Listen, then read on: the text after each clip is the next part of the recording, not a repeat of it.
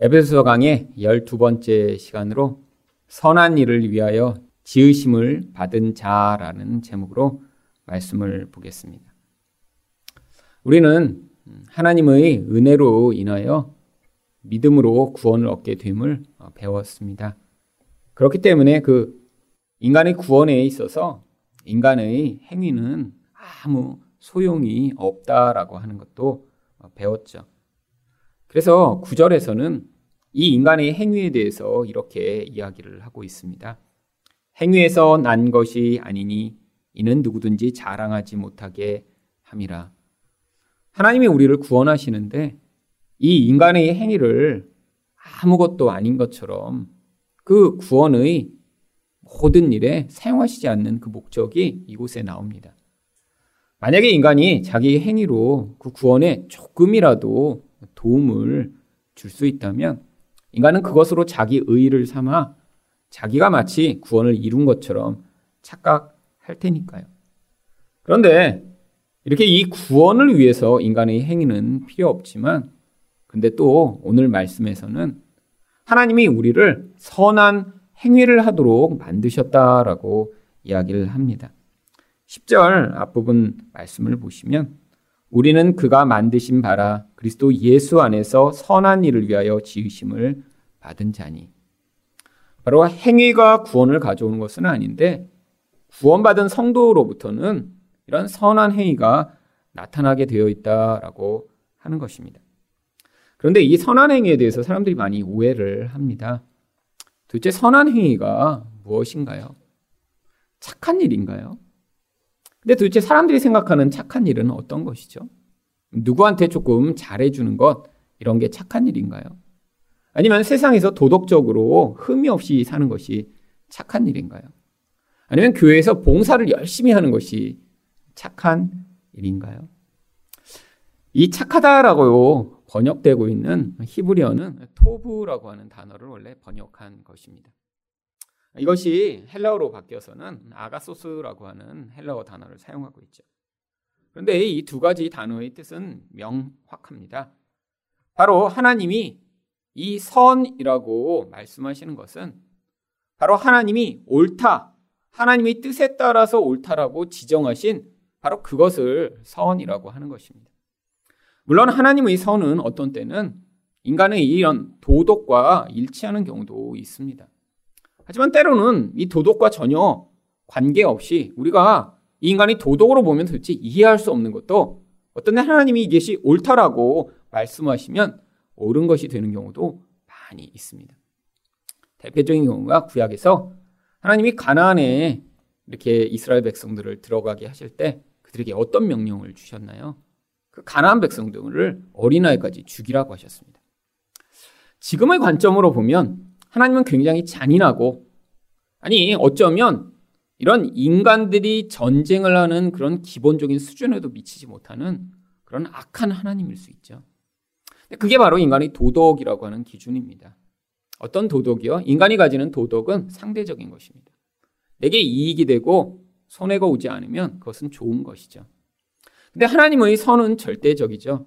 그래서 심지어는 아이까지도 죽이라고 하셨는데 그것이 하나님이 옳다라고 말씀하시면 그것은 선인 것입니다. 그런데 문제는 인간은 이 하나님의 선을 그대로 받아들여 그 선에 따라 살아갈 수 없는 자들입니다. 왜 그렇게 되었나요? 창세기 3장 5절을 보시면 인간의 죄성이 결국 이 선과 악을 분별하는 문제에서부터 시작되었다라고 하는 것을 알 수 있습니다.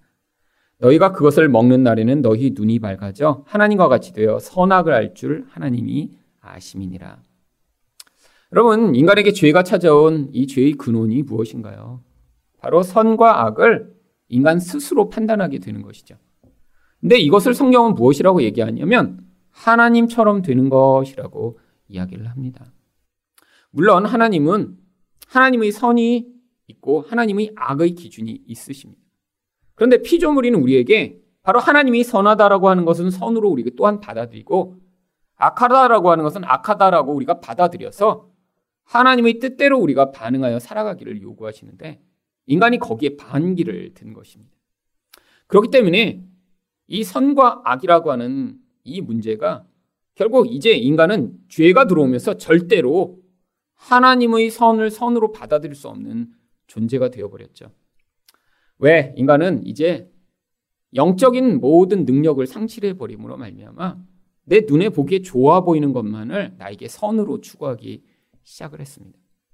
그런데 여러분, 우리 인생을 한번 돌아보며 한번 생각해 보세요. 여러분 인생 가운데 당시에는 아 이게 참 제일 좋은 거야라고 생각을 했던 바로 그것이 그런데 궁극적으로 그런 선이라고 하는 결과를 만들어 냈나요? 만약에 내가 늘 내 눈에 보기에 좋다라고 하는 것을 선택하여 살아왔더라면 저 또한 절대로 목사가 안 됐을 것입니다. 왜죠? 이 목사는 제가 생각할 때 악한 일이었거든요. 제 인생에서 이 목사는 해서는 안 된 일이에요. 저는 이런 목사 같은 일이 아니라 내 인생에서 이렇게 별로 종교적으로 덜 구속을 받으면서 하지만 내 원하는 삶을 사는 그것을 저희 선이라고 이전에는 생각했습니다. 그런데 이제 시간이 많이 흘러서 처음에도 그래서 어쩔 수 없이 목사가 됐습니다. 저는 원하지 않았는데 하나님이 아프게 만든 다음에 그래서 물론 제가 하겠다고 하긴 했죠. 근데 참 그렇게 그냥 코너로 몰아놓고 그거 안 하면 거의 죽어버릴 그런 상황 가운데 억지로 한 거라 사실은 제가 하겠다고 하면서도 그때 굉장히 내심 힘들었죠. 근데 시간이 수십 년이 흐르고 보니까 아, 제 인생이 만약에 목사가 안 됐으면 도대체 무엇을 하고 지금 살까라는 그런 생각을 합니다. 사실 그때는 악이라고 여겼던 것이 이제 선으로 바뀐 것이죠. 여러분, 우리 인생에 그런 일이 얼마나 많은가요? 내가 이게 좋은 거라고 생각해서 하나님 꼭 이거 주세요라고 그랬는데 주어지지 않은 것도 아주 많죠.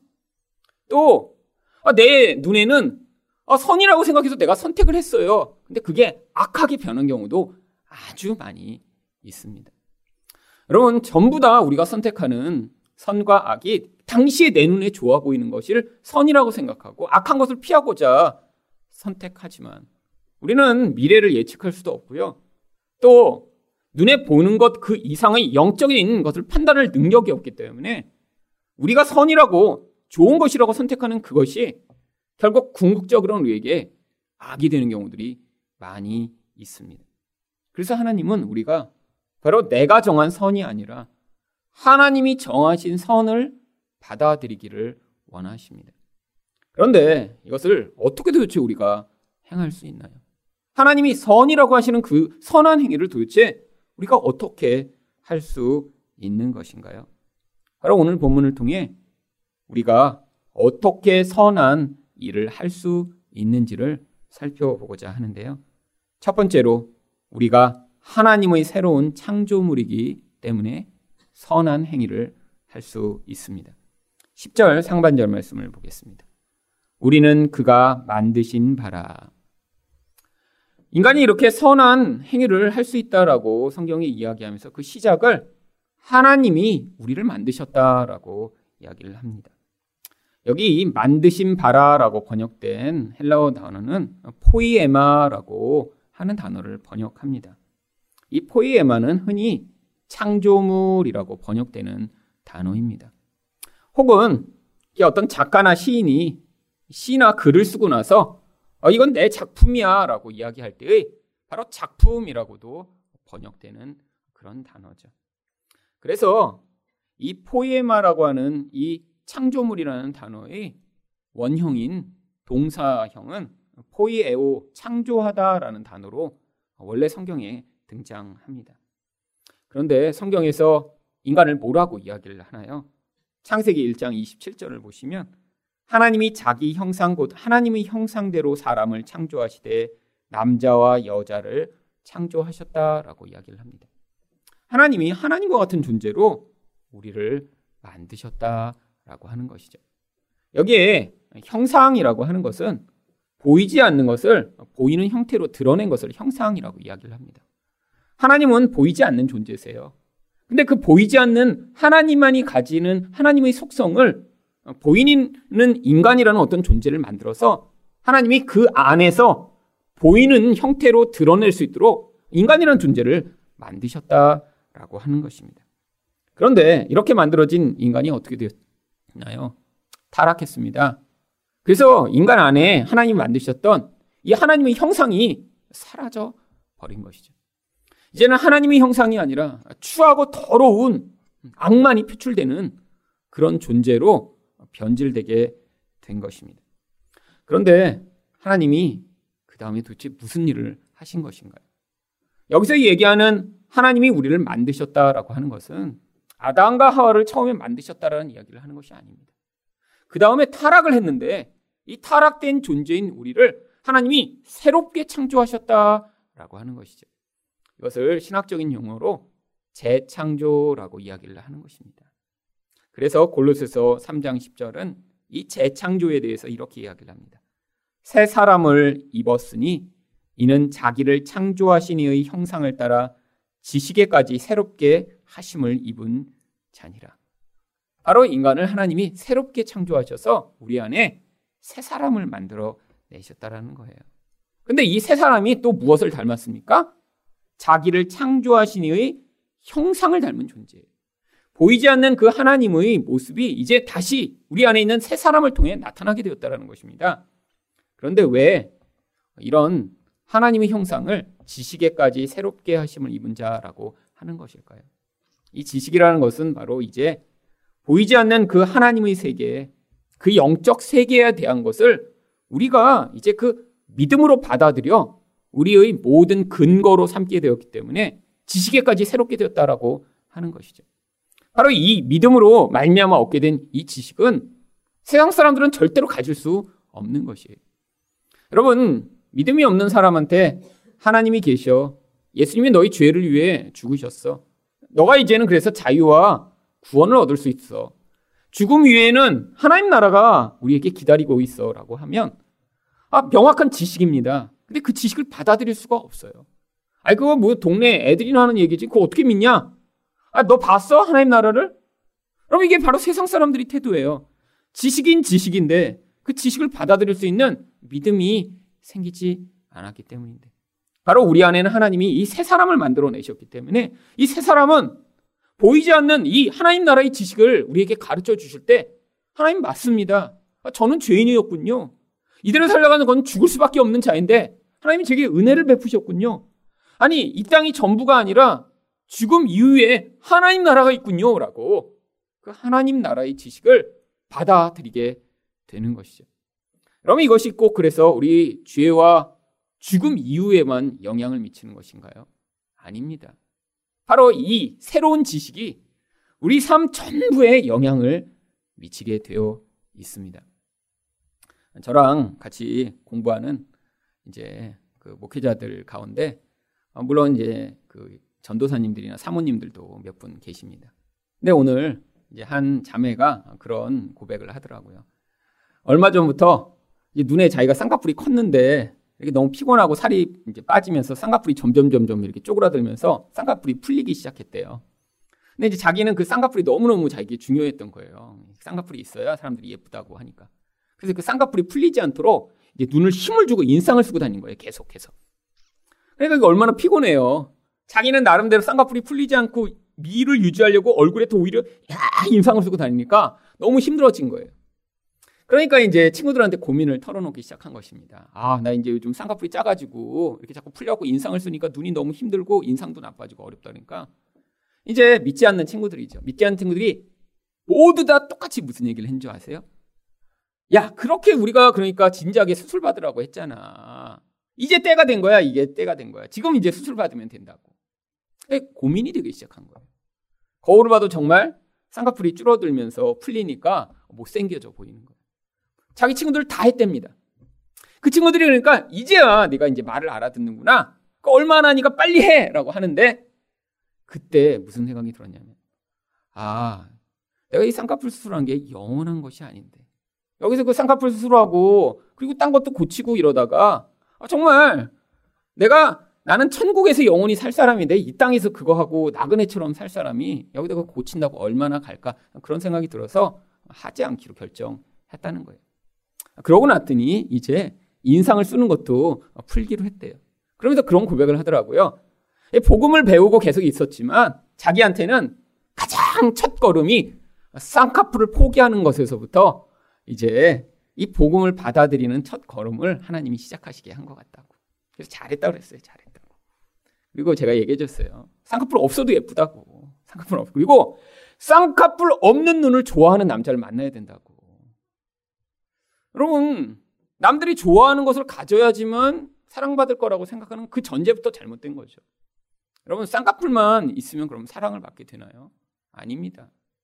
여러분, 세상은 끊임없이 우리한테 너는 이거를 가져야 네가 사랑받을 거야. 너는 그래야 가치 있는 존재야. 너는 그래야 아름답고 너는 훌륭하고 멋진 존재야라고 우리에게 거짓말로 속이고 있는 거예요. 우리 다 한다고. 그때 아니야.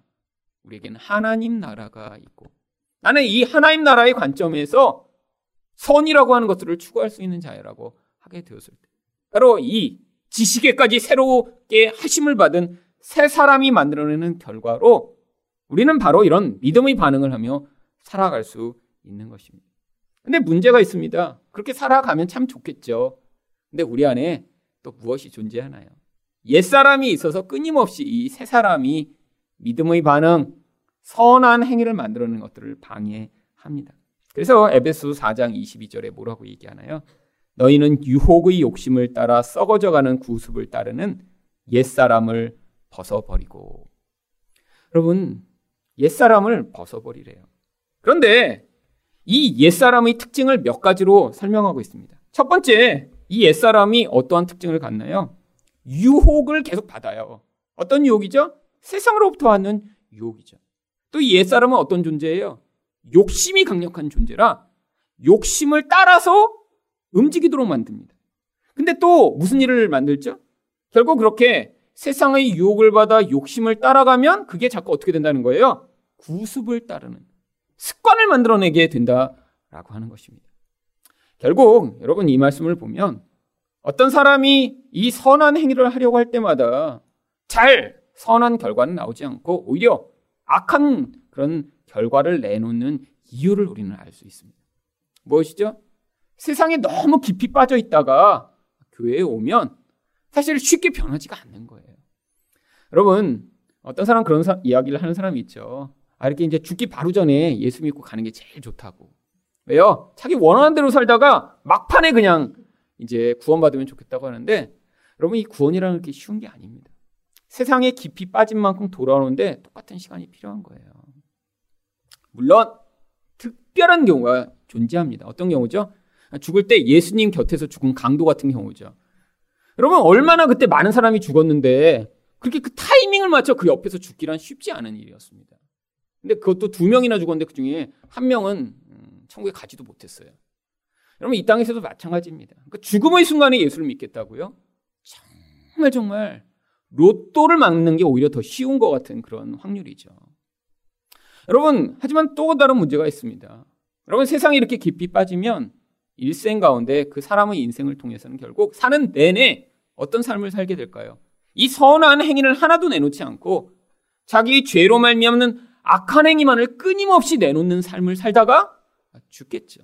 여러분 이게 얼마나 부끄럽고 얼마나 안타까운 일인가요? 여러분 또한 욕심이 클수록 결국 이 선한 행위를 할 수가 없는 것입니다. 여러분 우리도 어떤 특별한 존재가 다른 사람보다 훨씬 더 큰 욕심을 가지고 있는 사람들을 가끔씩 보게 됩니다. 여러분 왜 그렇게 욕심을 가지게 됐는지 모릅니다. 뭐 어려서부터 뭔가 양육을 잘못 받았든지 그냥 문제가 있을 수 있겠죠. 하지만 이런 욕심이 강한 사람은 그런 유혹에도 쉽게 넘어가고요. 또 그 욕심으로 말미암아 어려서부터 일관되게 그런 욕심을 이루는 삶을 살았기 때문에 그게 그 내면화되어 벗어나는 것이 쉽지 않죠. 또한 습관이 들면 벗어나기가 어렵습니다. 습관 가운데도 가장 무서운 습관이 무엇인가요? 어려서부터 배운 습관입니다. 그래서 좋은 습관을 어려서부터 갖도록 해야 하는 것이죠. 여러분, 이 하나님의 은혜가 우리 영혼 안에 사실 스며들기에는 오랜 시간이 필요합니다. 예수 믿는다는 것은 주일날 와서 예배 한 번 드리고 찬양 한 번 하는 걸로 예수 믿는다고 하는 게 아니에요.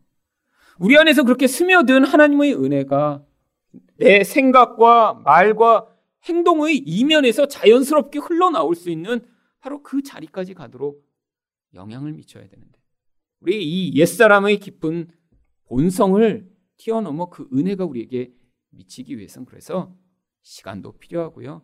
또한 그 하나님의 은혜에 계속해서 우리가 집중하는 그런 과정이 필요한 것입니다. 두 번째로 우리는 어떻게 선한 일을 할 수 있나요? 그리스도 안에서 지음을 받았기 때문입니다. 10절 중반절 말씀을 보겠습니다. 그리스도 예수 안에서 선한 일을 위하여 지으심을 받은 자니. 여러분, 우리가 그냥 지음을 받은 게 아니라 그리스도 안에서 지음을 받았다라고 이야기를 합니다. 그러니까 이것이 새 창조의 이야기라는 것이죠. 그런데 이 그리스도 안에서라는 것, 이 의미와 가장 유사한 의미가 성경에서 어떤 표현인가요? 바로 성령 충만이라고 하는 표현이 그리스도 안에서라는 의미와 가장 유사할 것입니다. 그리스도 안에서라는 게 무엇인가요? 한 존재가 바로 예수 그리스도의 영향력 안에 충만하게 들어가 있는 상태를 그리스도 안에서라고 이야기를 하겠죠. 바로 그렇기 때문에 성령 충만이라는 것이 하나님의 통치와 다스림이 그 존재 가운데 강력하게 영향을 미치고 있는 상태인 것입니다. 결국 우리 인생 가운데 그래서 선한 일을 계속해서 드러내고 나타내기 위해선 우리가 성령 충만한 상태여야 합니다. 그래서 성경에서 이 성령 충만으로 말미암아 나타나는 이런 하나님이 원하시는 선한 일들이 무엇인가 보여주고자 많은 예들이 있습니다. 이 예들을 살펴보시면 이런 선한 일이라는 게 단순히 도덕적으로 좋은 일을 하거나 착한 행위를 하는 것이 성령 충만 그리스도 안에서 만들어진 착한 행실이 아니라 우리 생각과는 굉장히 다른 일들이 이런 하나님이 원하시는 착한 행실임을 알 수 있습니다. 첫 번째로 한 예가 바로 베드로가 한 선한 행위입니다. 사도행전 4장 8절과 12절 말씀을 보시면 이에 베드로가 성령이 충만하여 이르되 다른 이로서는 구원을 받을 수 없나니 천하 사람 중에 구원을 받을 만한 다른 이름을 우리에게 주신 일이 없음이라 하였더라. 이 사도행전 4장에서 베드로가 이 이야기를 할 때 이 상황이 무엇인가요? 오순절에 성령이 임하자 사람들이 모여들었고 또 그들에게 복음을 전파하자 사람들이 구원을 받게 됩니다. 그러자 무슨 일이 벌어졌나요? 종교 지도자들이 지금 베드로와 사도들을 다 잡아갔어요. 지금 예수를 죽인 지 얼마 안 되는 그런 상황입니다. 기세가 등등하죠. 그들을 앞에 놓고 너희가 무슨 권세로 이런 복음을 전폐했냐 하니까 여러분 이전에 베드로의 모습이 어땠죠? 예수를 부인하고 도망쳤습니다. 두려워서 벌벌 떨던 자예요. 근데 여기서는 담대하게 예수를 선포합니다. 성령 충만으로 말미암아 내가 생각할 땐 도망가는 것이 제일 좋은 선택이라고 늘 그렇게 살아왔던 베드로였는데 바로 이 순간에는 그 두려운 상황에서 담대하게 복음을 선포하는 바로 이 일, 일이 바로 베드로가 성령 충만으로 말미암아 나타냈던 착한 일이었던 것입니다. 그뿐 아닙니다. 성령 충만에서 나타나는 그런 성도들의 착한 일들이 그 이후에도 많은데 바로 사도행전 4장 31절에도 빌기를 다음에 모인 곳이 진동하더니 무리가 다 성령이 충만하여 담대히 하나님의 말씀을 전하니라. 하나님 말씀을 전하면 생명을 잃어버릴 수도 있는 상황인데 그들이 기도함으로 말미암아 하나님을 의존하고 하나님은 그들이 그 겸손한 의존을 통해 그들을 성령으로 충만케 하신 뒤에 그들이 이렇게 담대하게 복음을 선포하는 자들이 되도록 만드셨습니다. 사도행전에 나오는 이런 성령 충만으로 말미암는 놀라운 착한 행실 가운데 가장 대표적인 것은 바로 스테반의 모습입니다. 사도행전 7장 55절과 56절을 보시면 스테반이 성령 충만하여 하늘을 우러러 주목하여 하나님의 영광과 및 예수께서 하나님 우편에 서신 것을 보고 말하되 보라 하늘이 열리고 인자가 하나님 우편에 서신 것을 보노라 한데 성령 충만하였더니 영적 세계가 열립니다. 그런데 누구를 향해서 이런 자기가 본 환상을 지금 이야기하고 있나요? 지금 그 앞에서 적대감을 나타내며 죽이고자 하는 사람들 앞에서 이런 이야기를 하는 거죠. 여러분 이건 참 어떻게 보면 세상적으로 보면 미련한 일입니다. 지금 죽이겠다고 하는데 야 지금 하늘에 예수가 저기 하나님 옆에 계셔. 지금 날 죽여. 지금 사람들 앞에서 지금 그렇게 하는 거죠. 여러분 그랬더니 사람들이 어떡합니까? 이를 득득 끌며 정말로 분노에 차서 바로 사도행전 7장 59절에 그들이 돌로 세반을 치니. 여러분, 근데 더 놀라운 사실은 뭔지 아세요? 여러분, 조그만 돌을 던진 게 아닙니다. 사람 머리만한 돌들을 갖다 찍기 시작한 거예요. 죽으라고요. 근데 그렇게 적대감으로 죽이는 그 사람들 앞에서 스테반이 어떤 반응을 하죠? 스테반이 부르짖어 이르되 주 예수여 내 영혼을 받으시옵소서 하고 무릎을 꿇고 크게 불러 이르되 주여 이 죄를 그들에게 돌리지 마옵소서 이 말을 하고 자니라. 여러분 죽을 때 스테반이 바로 예수님과 같은 모습으로 죽습니다. 예수님이 어떻게 하셨죠? 자기를 십자가에 매달은 자들을 향해 하나님 저들의 죄를 저들에게 돌리지 말라라고 용서하시는 그 마음으로 죽으셨어요. 이게 바로 하나님이 우리에게 요구하시는 착한 일이죠. 여러분, 누군가 이렇게 우리를 향해 화를 내고 우리를 죽이려고 하고 우리를 비방하고 욕할 때 이런 반응을 하는 거 사실 우리 본성에서는 불가능합니다. 조금만 모욕을 당해도 보복하고 싶어지는 게 우리 마음이죠. 여러분, 조금만 누군가 나를 힘들게 해도 화가 나서 정말 분노가 치밀어 오는 게 우리들이죠. 그런데 여러분, 이런 예수님과 같은 마음으로 이렇게 죽을 수 있다니. 여러분, 이게 가장 놀라운 예수의 모습, 하나님이 요구하시는 착한 일인 것이죠. 여러분, 이 착한 일은 그래서 우리 수준, 우리 노력의 결과로 나타날 수 있는 것이 아닙니다. 바로 하나님이 우리 안에서 새롭게 만들어내신 새 사람만이 가능한 그런 모습인 것이죠. 마지막으로 우리는 어떻게 선한 일을 할 수 있나요? 하나님의 예비된 목적이 있기 때문입니다. 10절 후반절을 보겠습니다. 이 일은 하나님이 전에 예비하사 우리로 그 가운데서 행하게 하려 하심이니라.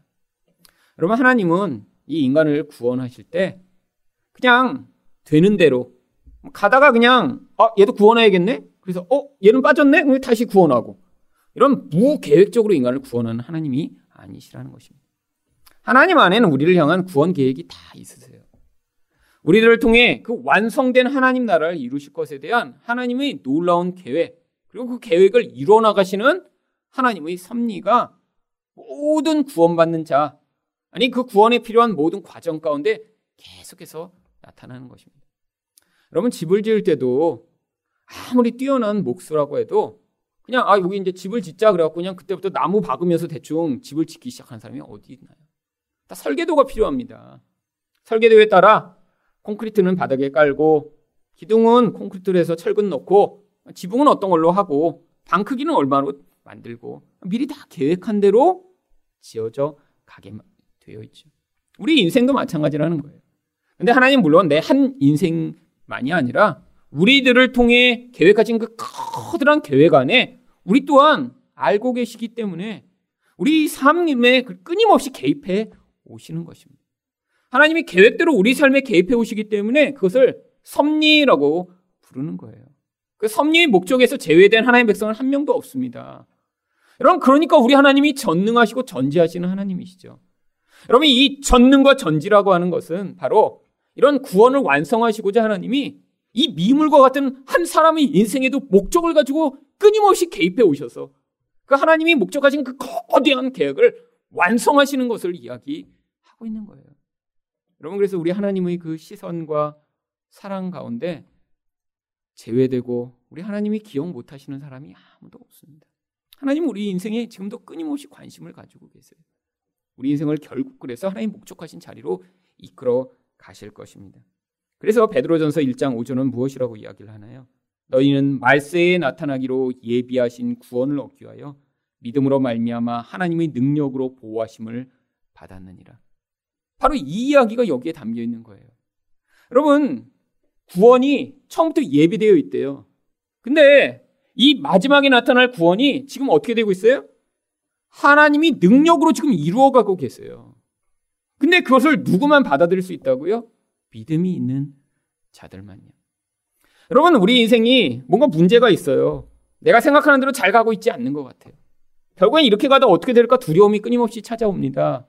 근데 그러지 말라는 거예요. 여러분, 이 편지를 받고 있던 베드로 전서의 수신자들은 핍박을 당하던 성도들입니다. 지금 잡히면 죽을지도 모르는 그런 상황이에요. 근데도 그들을 향해 뭐라고 그래요? 야, 너희가 지금 그렇게 핍박당하고 고통당하고 심지어는 죽임을 당해도 하나님의 계획 가운데 있는 거야. 그 하나님의 구원 계획을 따라 지금 하나님이 능력으로 그것을 이끌어가고 계셔라고 이야기를 하는 거예요. 누구만 이 사실을 받아들일 수 있을까요? 믿음이 있는 사람들만요. 여러분, 우리 인생을 바라보면 얼마나 낙심할 때가 많나요? 뭔가 이렇게 삐뚤어진 것 같을 때 많이 있으시죠? 아니, 이렇게 어긋나고 문제가 생겼는데 도대체 이게 회복될까 두려울 때 너무 많으시죠? 도대체 어디서부터 잘못됐는지 모를 때도 너무 많아요.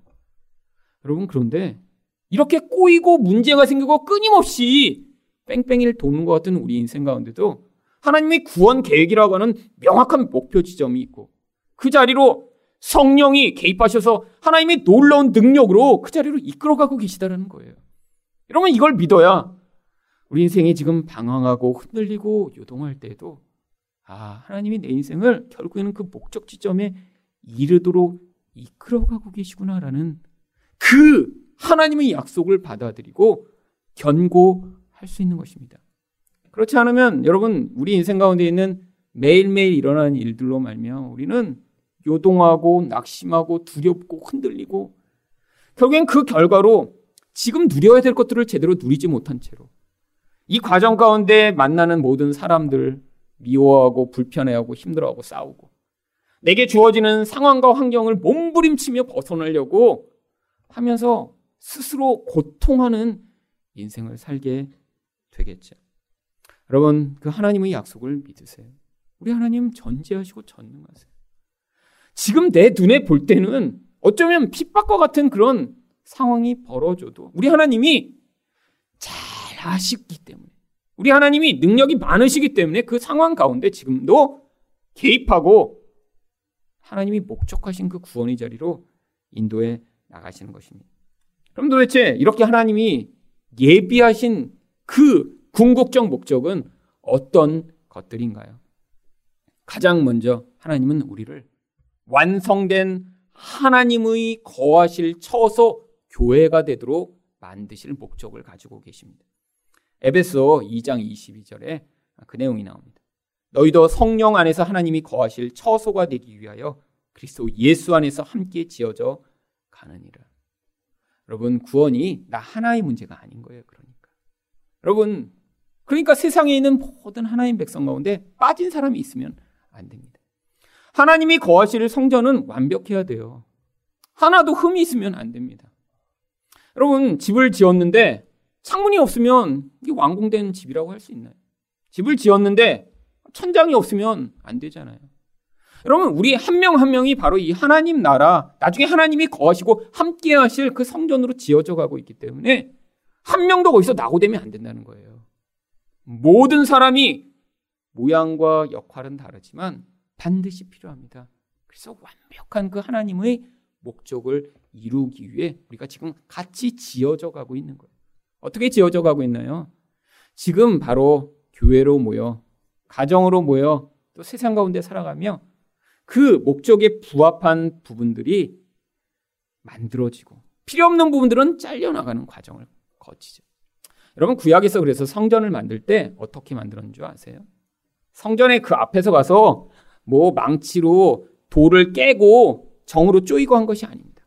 채석장에서 이미 다 재단을 해갖고요. 멀리서 다 돈은 돈대로 다 재단을 했어요. 성전에서는 어떤 일만 줄 아세요? 갖다 그냥 끼워 맞추기만 했습니다. 그래서 성전을 짓는데 돌을 깨는 소리나 정을 치는 이런 소리가 하나도 들리지 않았어요. 그럼 바로 지금 우리를 하나님이 어떻게 만들고 계신지를 그림으로 보여주고 있는 것입니다. 여러분 이 땅에서 지금 돌 깨는 소리 도처에서 들리죠. 저희 교회에서 매일 들려요.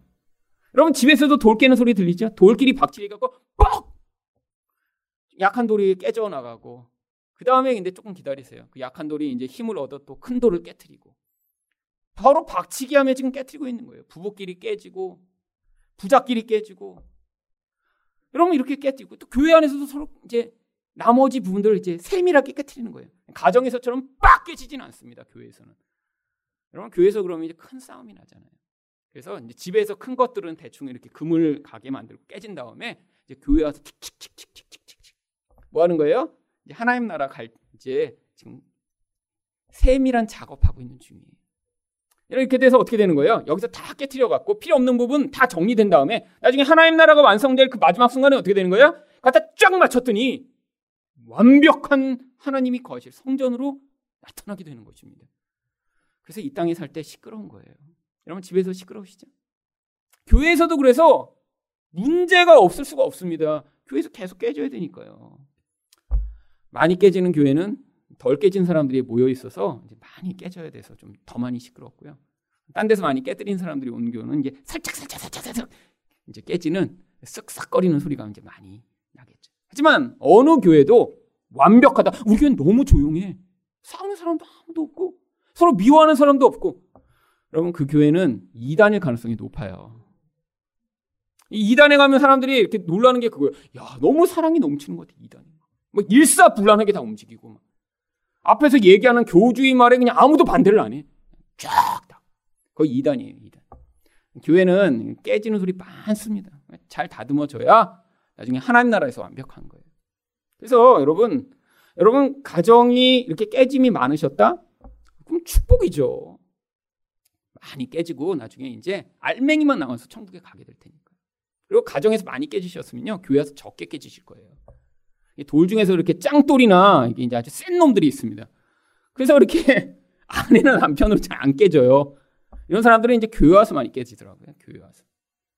교회에서도 안 깨지면 하나님이 이제 세상으로 깨뜨리십니다.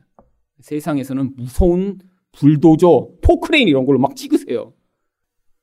여러분 그래서 여러분이 가정에서 많이 깨지셨어요?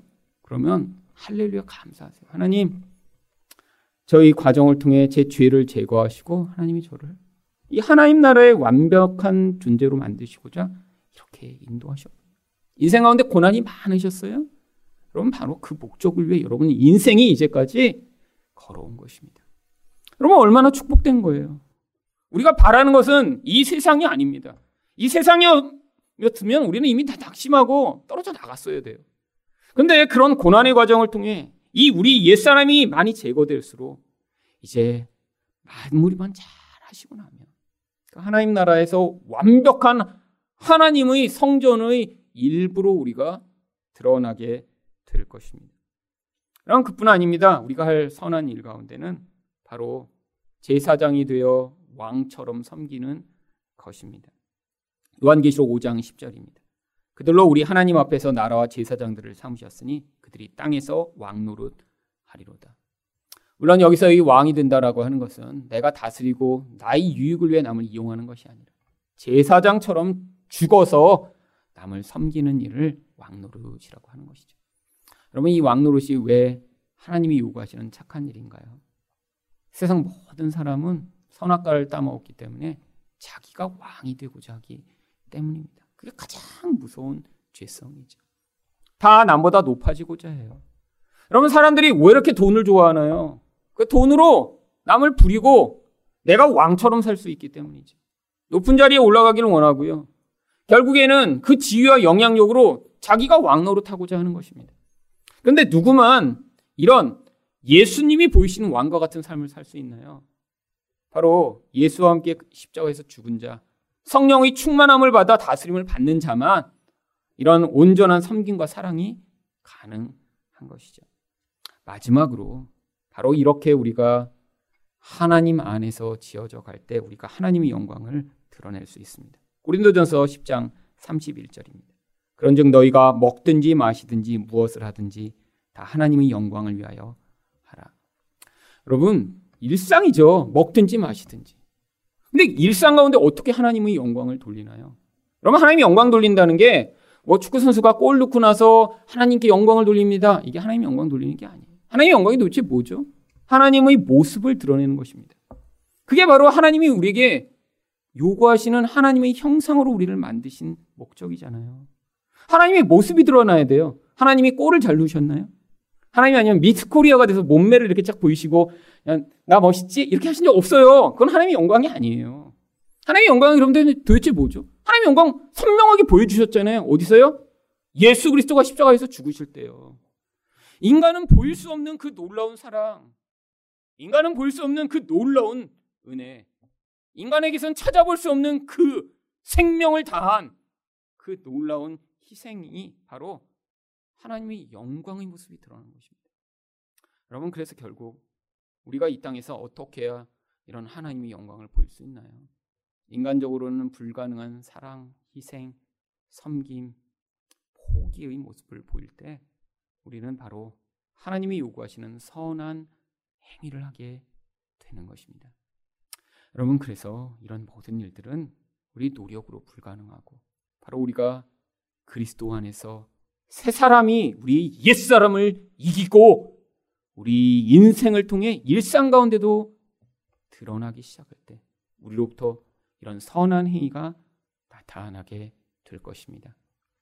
여러분이 옛사람을 십자가에서 날마다 죽이심으로 날마다 이런 예수 그리스도와 같은 선한 하나님의 모습을 드러내시는 여러분 되시기를 예수 그리스도 이름으로 축원드립니다.